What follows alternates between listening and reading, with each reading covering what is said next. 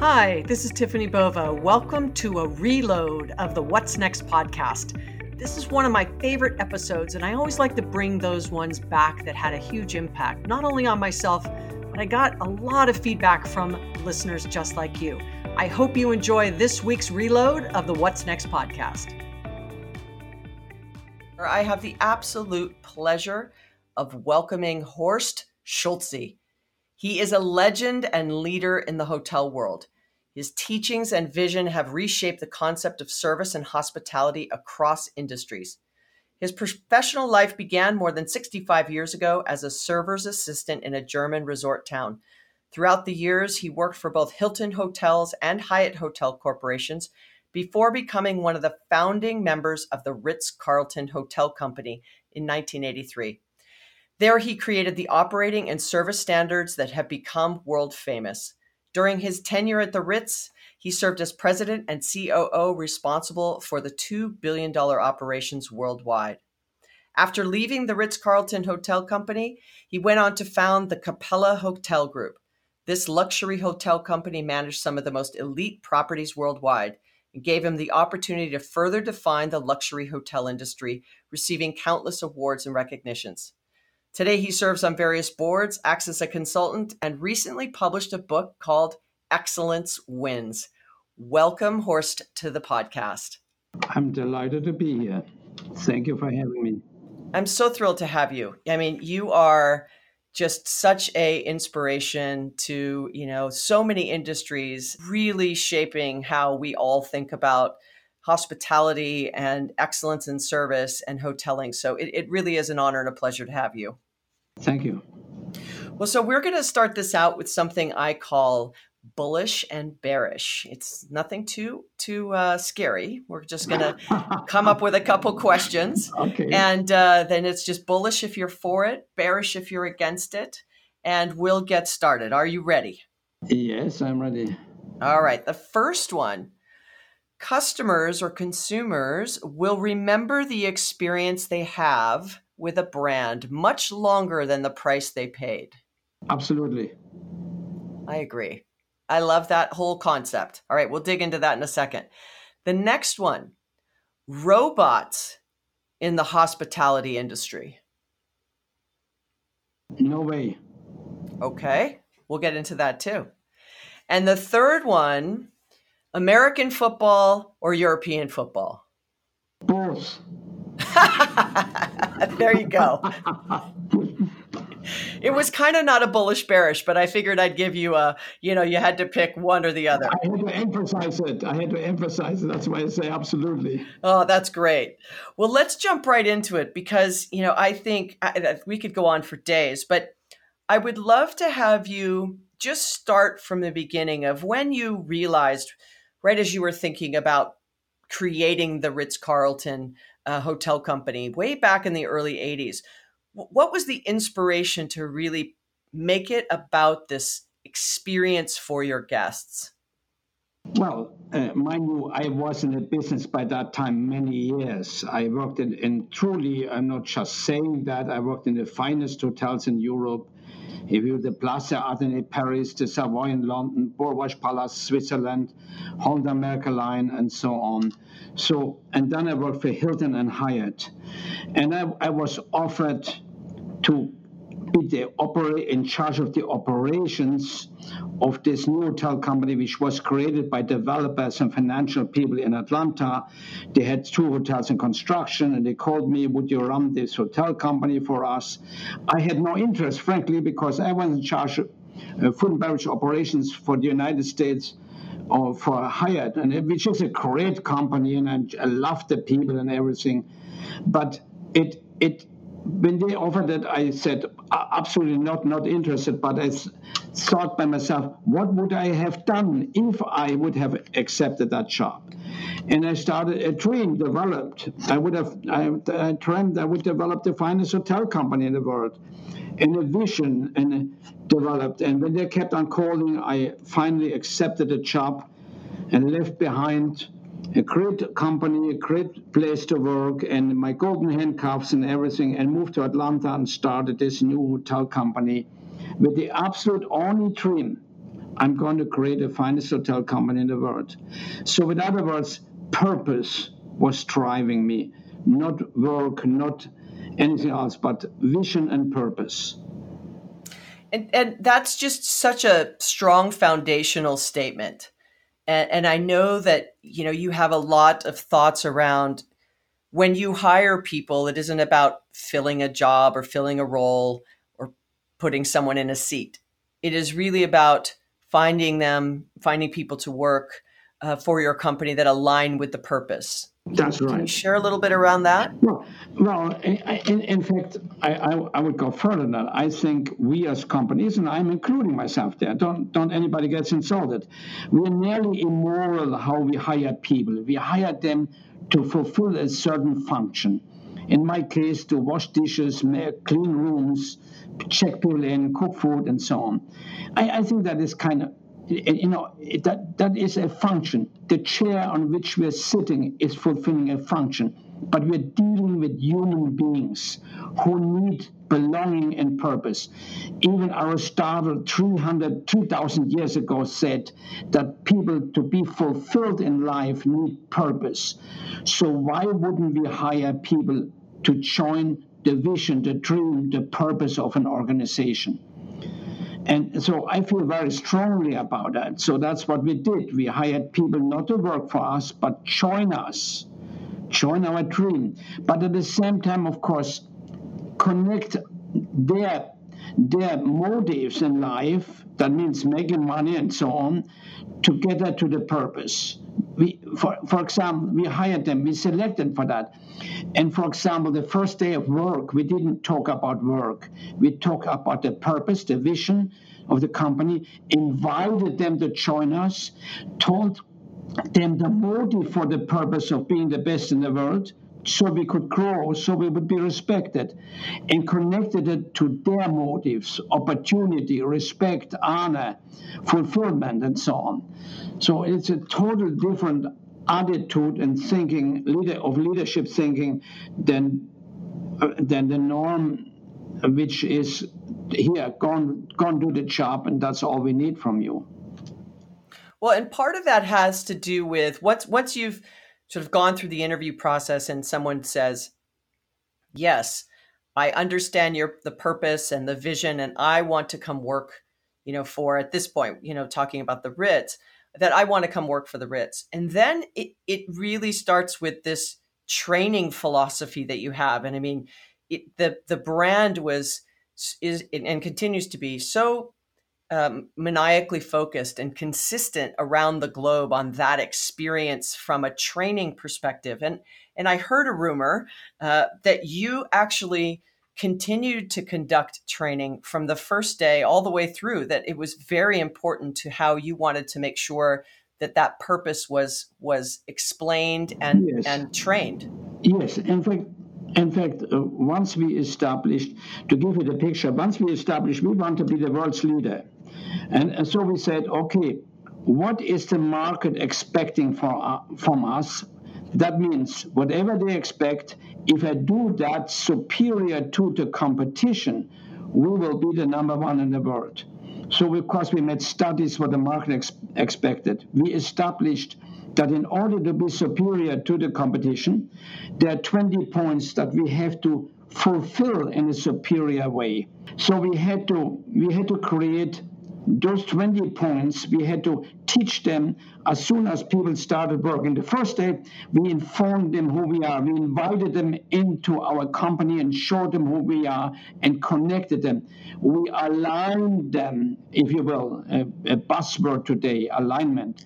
We aligned them who we are. The next day, we aligned them to our market. We showed them here's what the customer wants. Here are the 20 points if we do them better than anybody else, we will accomplish our dream of being the leader, global leader in the service business, which gives us recognition, everyone, honor, opportunity.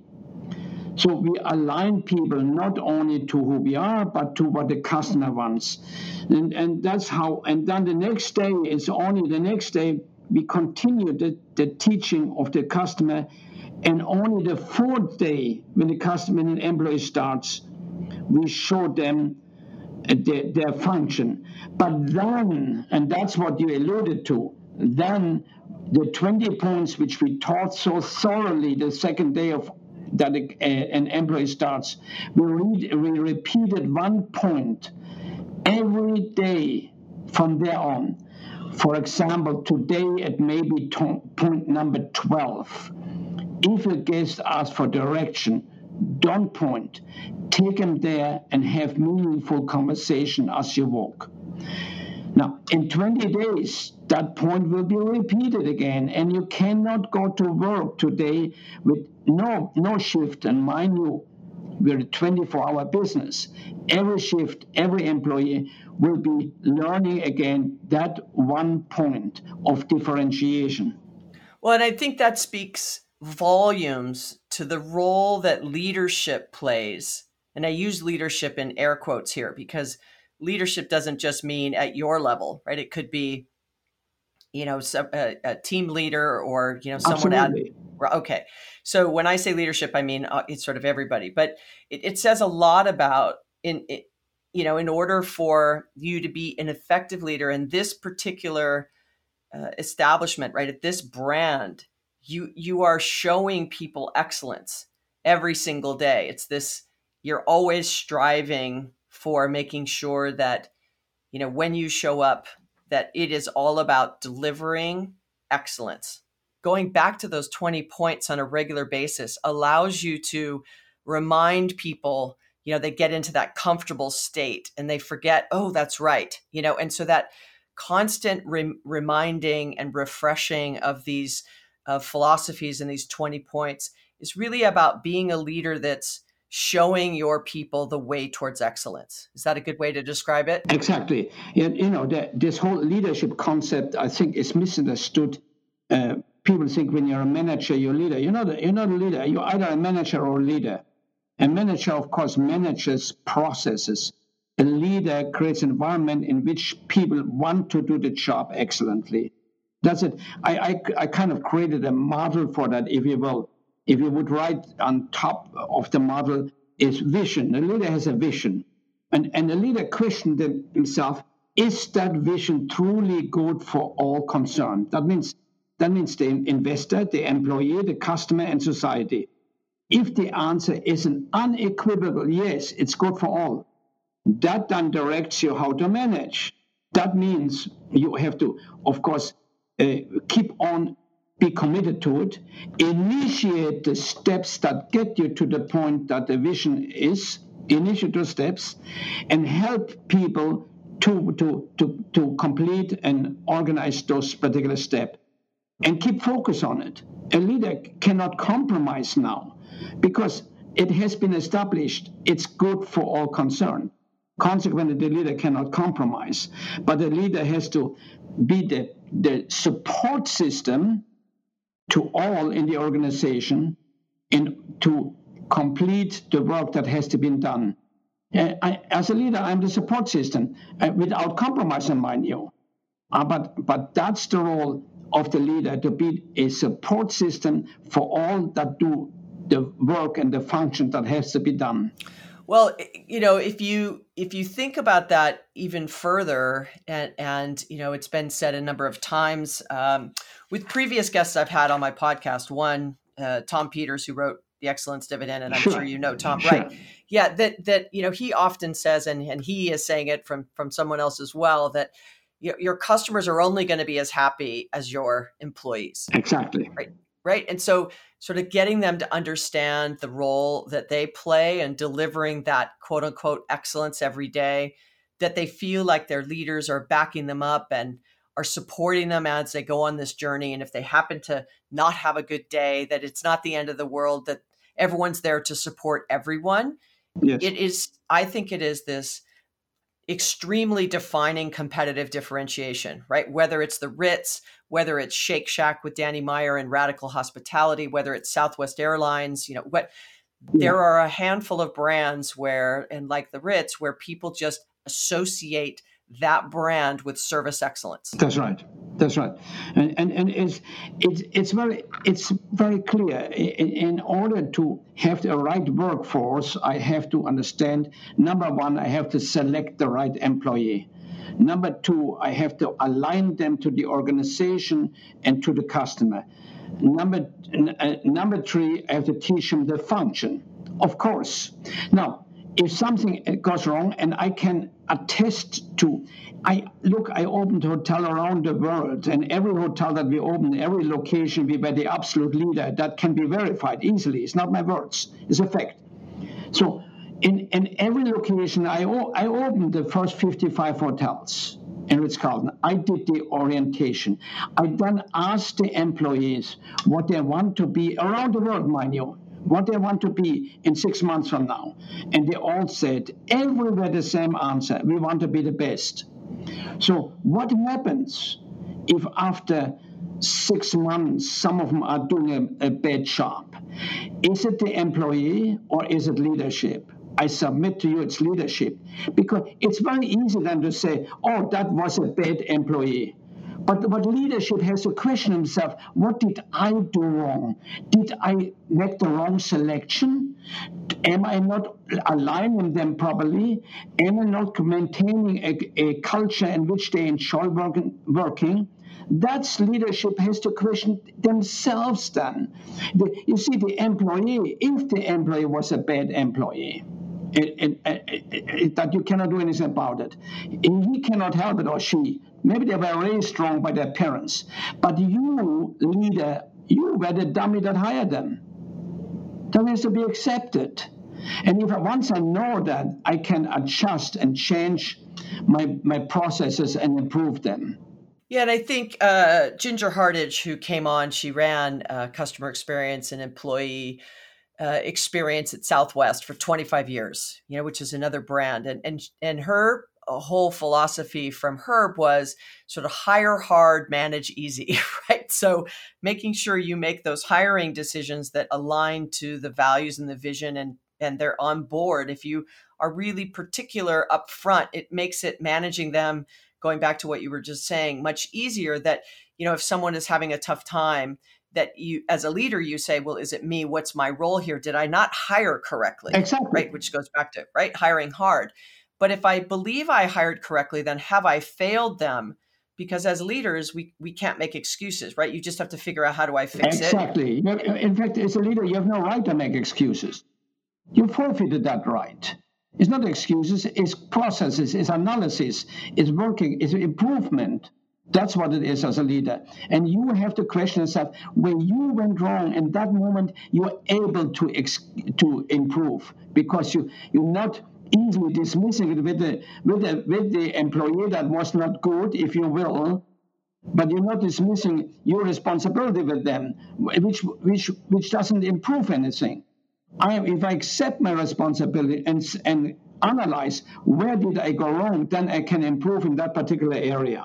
And and so, what would you uh, advise? Because you know, people who listen to this podcast are you know either individual contributors or they're just starting on their management career or they've now maybe you know just moved to more responsibility or even or even looking for you know their next role in in starting their own businesses and you know what kinds of yeah you have your 20 points but how do you align people from a metric perspective? Right? Because I think that that puts a little bit of hard behind the soft of look, we're just striving to excellence. You know, measuring excellence is difficult. And so, how did you me- measure the excellence? Well, yeah, oh, yeah, in, in, in careful uh, scientific employee surveys. And and I asked the leader, I couldn't look, I couldn't study each survey, each employee survey in the company with 50 hotels or whatever we had at the time. I, I looked only on two questions the overall satisfaction of the employees and the the the, the question uh, would you recommend your closest relative to work for this company? And if and I expected that 92 percent of the answers were top box, were absolutely. And if it was not 92%, I ask for an analysis as to why not. So it's all measurement. It's everything in a business is process and measurement. And even your emotion, you have to make sure that they are processed and measured.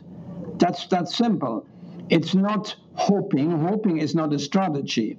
You and once you measure, you can go and improve and work on the process that is not good, that shows there is not good results, and work and improve that process. And so there is a if you continuously improve, sooner or later you will be where you want to be. And that's a, an organizational continuous improvement. And it's and and not blame the employee of it. Blame your own process. That's the point that we made earlier. Yeah, and so would you would you measure uh, leaders, sort of you know managers? Absolutely. Uh, yeah. Would would yeah? Would you measure them on things like customer satisfaction? So you have the employee survey, but is it customer satisfaction? Is it net promoter score? Is it? It's a, yeah, it's a different survey. They're different survey. The customer satisfaction is one part, and the employee satisfaction is another. Both of them, we had our our customer satisfaction was on a daily basis our employee satisfaction was once a year, and then we looked because the, the employees don't like to over be over analyzed. And then we, but then we opened ourselves up online to make comments about the organization. So I knew, I knew every day what's the customer satisfaction in each hotel. And and again, our, number, my number was 92. If top box was not 92, I interceded. And if, if it didn't improve from, from, let's say, in the middle 80s, if it didn't improve, if it improved the next month, that's fine, as long as we continuously improve. If it did not improve, I interceded. And in fact, the biggest threat that I made to my hotels was if you don't improve for two months in a row, in a row, I will move into the hotel with you and run it myself. And in fact, I did that several times until we were a 92 plus percentage point. I cannot afford that more. It, it, see, 92% is kind of the edge where you want to be top box. I and I expected that it will even go higher, but I cannot afford that too many people, too many guests leave and said you were you were so so. I needed the, the guests to leave to leave and tell their travel agent that we were we were exceptional.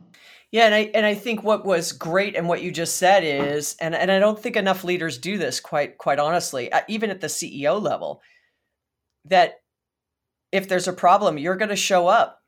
You're going to be there and say, "Look, I'm going to leave my office and I'm going to come to your property and we're going to figure this out together." Exactly. You know, or I'm going to get on your airplane, you know, with the Herb example or the Costco CEO, right? Where I'm going to physically let the people see me here being very invested in their success, you know, in the hotel success, but more importantly, so that we can deliver this level of excellence. So customers, I, one, want to come back. To say think something positively, you know, to their friends and inner circle, especially now with social media. Absolutely, absolutely. Social media that you cannot afford to have detractors. You see, there, there are three types of custom of customers: the one who is dissatisfied, and, on when we measure on a scale of one to ten, the one the one uh, that uh, vote you one to three, they are they are dissatisfied. They become terrorists against your organization. They will talk negative ab- about you, maybe also on social media. Then you have four to eight. They're kind of neutral. They're not yours. They're only they're satisfied. So what? They're not yours. And then there is nine and ten. They're your customers they're loyal. What does that mean? That means they have developed trust in your organization, trust in your delivery, and consequently they become loyal. And that's what every organization should be sh- shooting for. That, that every guest becomes loyal. That's what we were shooting for. Well, and what's fascinating, and I think, you know, I was, when I was preparing for our time together, you know, you, when you left the Ritz, you, uh, you know, were going, you retired, I should say, yeah, right? And then, you know, like two days later, two days later, you yeah. were bored, right? And you said, "I'm going to do this again." But the comment that I heard you make was, you wanted to actually step it up a yeah. level. So even though Ritz is held at this high standard of excellence of service and employee satisfaction and customer satisfaction and excellence and you know it, it charges a premium for that experience which it's you know uh, uh, deserving that you actually said i want to step it up a notch and and how did you even think that you were going to be able to do that into this kind of ultra luxury well, category? it was kind of shown uh, it was kind of in, in front of my face because we could see that the that the luxury market was sh- changing into affordable luxury and ultra luxury. So when i saw that i i i had some studies conducted that told me what is ultra luxury in the mind of my consumer my customer my market segment and it became very clear and uh, when i saw that i kind of wanted to do that and created Capella Hotel Group uh, extremely successfully in Asia, uh, super luxury hotels that are smaller, very individualized, uh, very different than the, than the normal luxury hotel. In an ultra luxury hotel like our Capella hotels, uh, in a very simple way, is we just do everything for you as long as it's legal, moral, and ethical, we do it. You don't have you don't have things like uh, check-in time, check-out time. It's all about the customer and not anymore about you, the business. That's what we created in, in, in, a, in a real fun, beautiful way. And uh, like like if you come to our hotel in Singapore, you make a reservation, we call you back and say, what can we do for you in Singapore when you come here? Do you have an allergy uh, diet? Do you want us to make museum reservation? Anything you want, we do it for you. And and so I'm going to ask a you know a selfish question, but I you know I think what's what gets difficult and and please you know you know this better than I do, but that becomes this sort of pyramid of at the tip of the spear, you know, this ultra experience comes with a price tag. Oh yeah. And so, you know, how how do you and is it possible to deliver a level of that, not to that degree, right, where you don't have check-in and check-out times and will do anything for you, obviously, because you, you couldn't afford to do that. But in the long tail of the masses, I'm not saying for your brand. I'm saying for someone who's listening and goes, well, we don't have an upper end brand that's charging a premium. We maybe have a brand that is um, consistent. Our customers trust us. We deliver the right uh, value equation with the money for what people get. But I want to turn the dial up on the excellence and the service that I provide without adding too much expense to the business where it isn't sustainable for me. So what things would you give as advice for brands that are not maybe the premium brand category but want to deliver a premium experience? Yeah well of course in our case we, we, we it was not that that complicated. It was that we knew what the market wants that we could we looked at how we can deliver it. We decided we can only deliver it if we have smaller hotels, meaning up to 100 rooms without conventions. That's what a customer wants. And and and we can charge, have to charge more. So we could only be in X locations uh, as Capella. That's clear. At the same time, uh, at the same time, we said it in the beginning and it has been proven. There have been a number of surveys made. The latest was made by very recently by by uh, Price Waterhouse. Uh, what drives customer satisfaction? And it, they came out with 85% of the satisfaction in a certain product is because of the the human the human interaction they had. With other words, the hospitality Eh, and I'm not talking about hotels here. I'm talking any any product. 85% were satisfied because of the human interaction and not because of the product itself. And, and that doesn't cost anything, that human reaction. It, it, it just eh, is all the stuff that we discussed. It means that we, we have to hire people who are nice. Who are nice. Oh, what a huge demand we have on, on our employees nice. But, you know, that means You have to have an environment where people enjoy being nice. It comes right back to leadership. You can be so much better. I can be, I'm not being arrogant here, I can be than we are today just by making sure we are nice. Be a little nicer if you want to be extraordinarily good. Because, you know, it's not anymore the product. It's your being nice and helpful with the customer that drives satisfaction.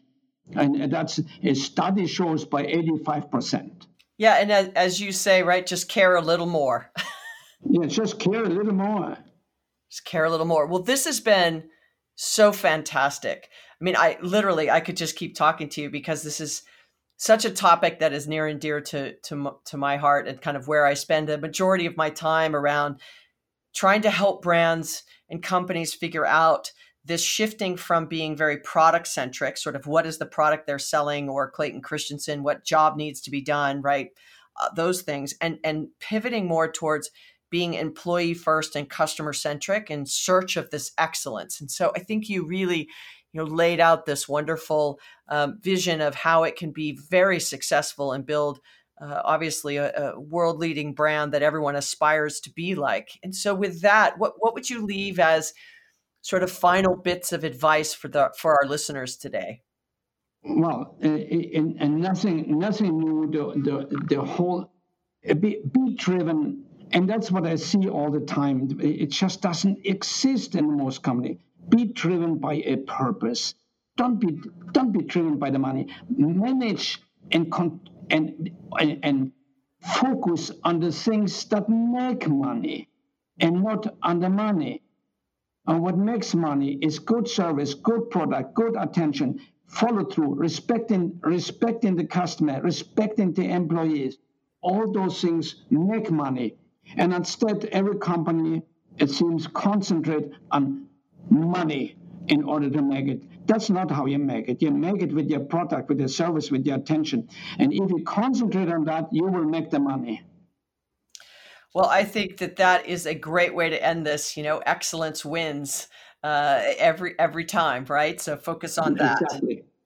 Well, thank you yeah. so much, so much, Horst, for joining me today on the What's Next podcast. It's been an absolute pleasure. And please, everybody who's listening, you know, if you want to learn more about what what Horst thinks in this whole topic, please pick up a copy of his book, Excellence Wins. And thank you again, Horst, for joining us today.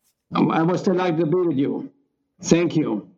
What an amazing conversation with Horst. I could have gone on for hours, as you, I'm sure you could could hear in my voice and in my questions. But I love his message. I love his message that excellence wins in the end. I love his message around making sure that his employees understand the purpose of the business and how to connect those employees to that purpose.